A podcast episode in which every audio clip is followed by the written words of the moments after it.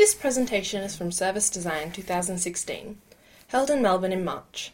For more presentations from this and other conferences, please visit uxaustralia.com.au. Um, hey everyone. For those of you that don't know me, my name's Paul Taylor. Um, I'm Creative Director of Experience Design for a large agency called Sapient Nitro, based in Australia. And, and today I'm going to be talking to you about something called conscious closure. So, that is the crafting and design of the closing experience around services. Okay? That's something that we don't always get to focus on a lot. So, where do we start? So, probably we've all been signing up for various products and services for around 20 years now. And in that time, we will have started hundreds of different service relationships. But in this room, we're all service designers, so I'm looking for a show of hands. Please put your hand up, anybody that's ever been involved in designing an onboarding experience. I'm sure Rob would like to redesign that onboarding experience we've just seen as well. And of course, we have. It's a big focus of what we do. And there are some great examples out there, not just for online services, you know, some really good ones for Canva, Tumblr, Slack, etc., but also sign up experiences and onboarding experiences in the physical space. And all of this comes, we design that, all of this comes with the aim of making starting that service relationship as easy as possible for customers. But have we lost touch with closure? How often do we get to apply that same crafting and design to the closing experience? And is this something that we should even focus on at all? Well, if we take a quick look at the service landscape out there, we find this is an area that needs some attention. So, whether it's a satellite TV deal that you can sign up for really easily online, but then if you ever want to close, you have to first find the phone number on the website hidden away and then jump through lots of hoops. If it's a gym membership that keeps you locked in, or something like a home loan. Think about how important a home loan is in terms of a service relationship 25, 30 years and sometimes the closing of such an important service relationship like that leaves a lot to be desired. Now, unfortunately, staff play their role in this as well. So, we quite often see that staff are actually trained and sometimes incentivized to persuade customers not to leave the service and make that deliberately difficult for them to do so.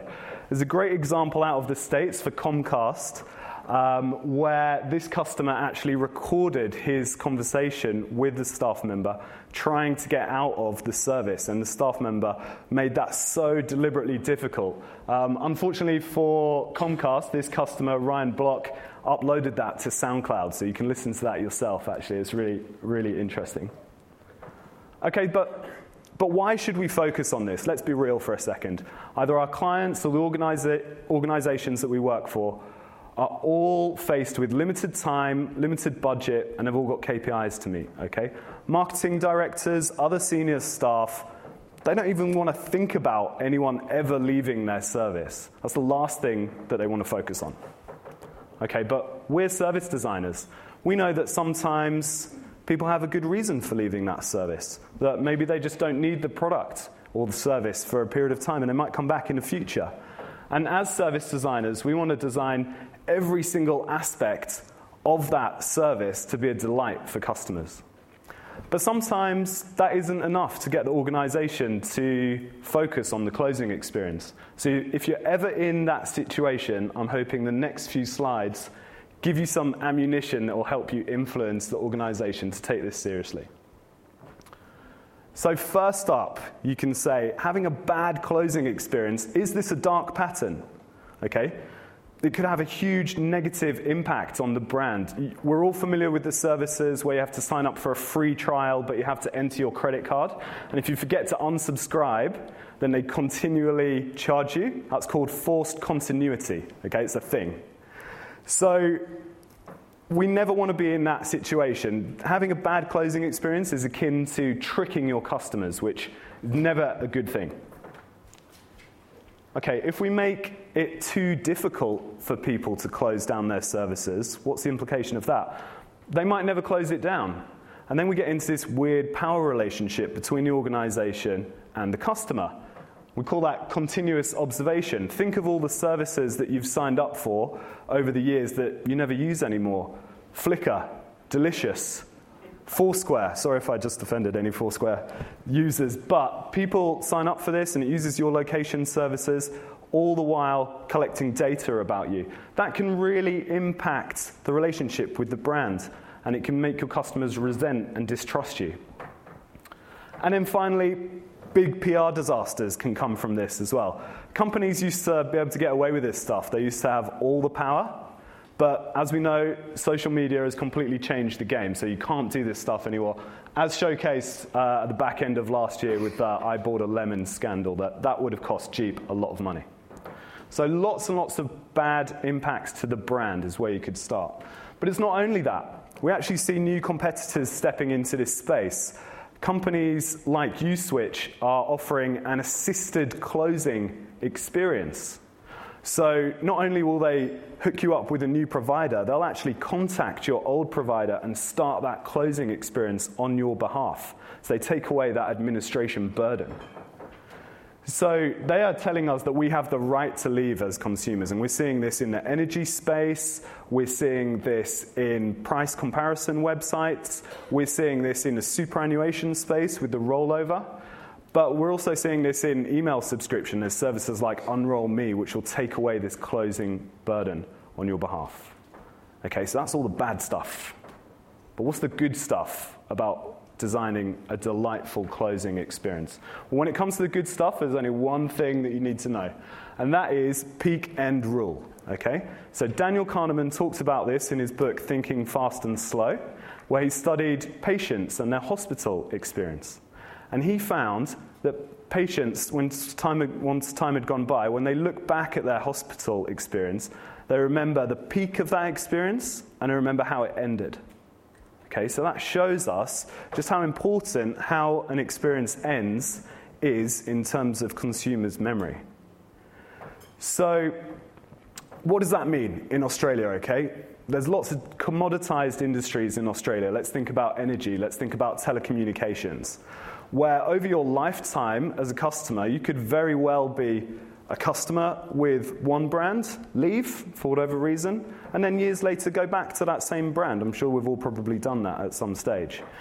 If you have a really bad ending experience, you're much less likely to go back. If you have a good ending experience, you probably think of that positively. Also, in Australia, some stats came out last week about word of mouth. It sounds pretty old school, but it said 78% of consumers, this is from Nielsen, trust recommendations more than any other type of advertising and marketing. So I think that tells its own story in terms of designing the ending experience. Not just there, there's also an opportunity to delight customers with that ending experience. Um, I'm not sure if anybody's closed out of Spotify, but if you do, they actually provide you a goodbye playlist and it has tracks on there by the Jackson 5, I Want You Back, and take that back for good. So, um, you know, there's a real opportunity to do something here. Okay, so looking around the room, I can tell we're all convinced that we need to start designing closing experiences. So, where should we start? What should we do?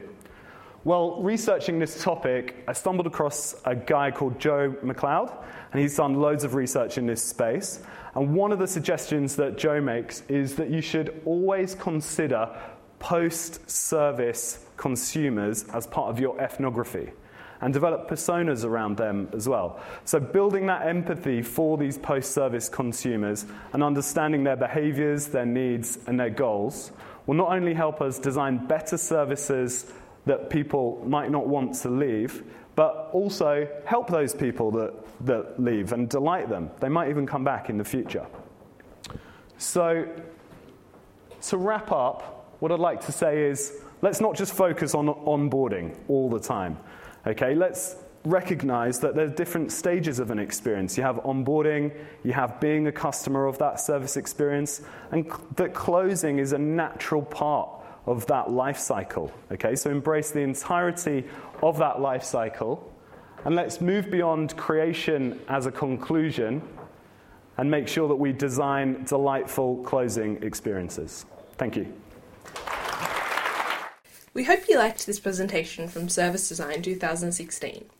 For more presentations from this and other conferences, please visit uxaustralia.com.au.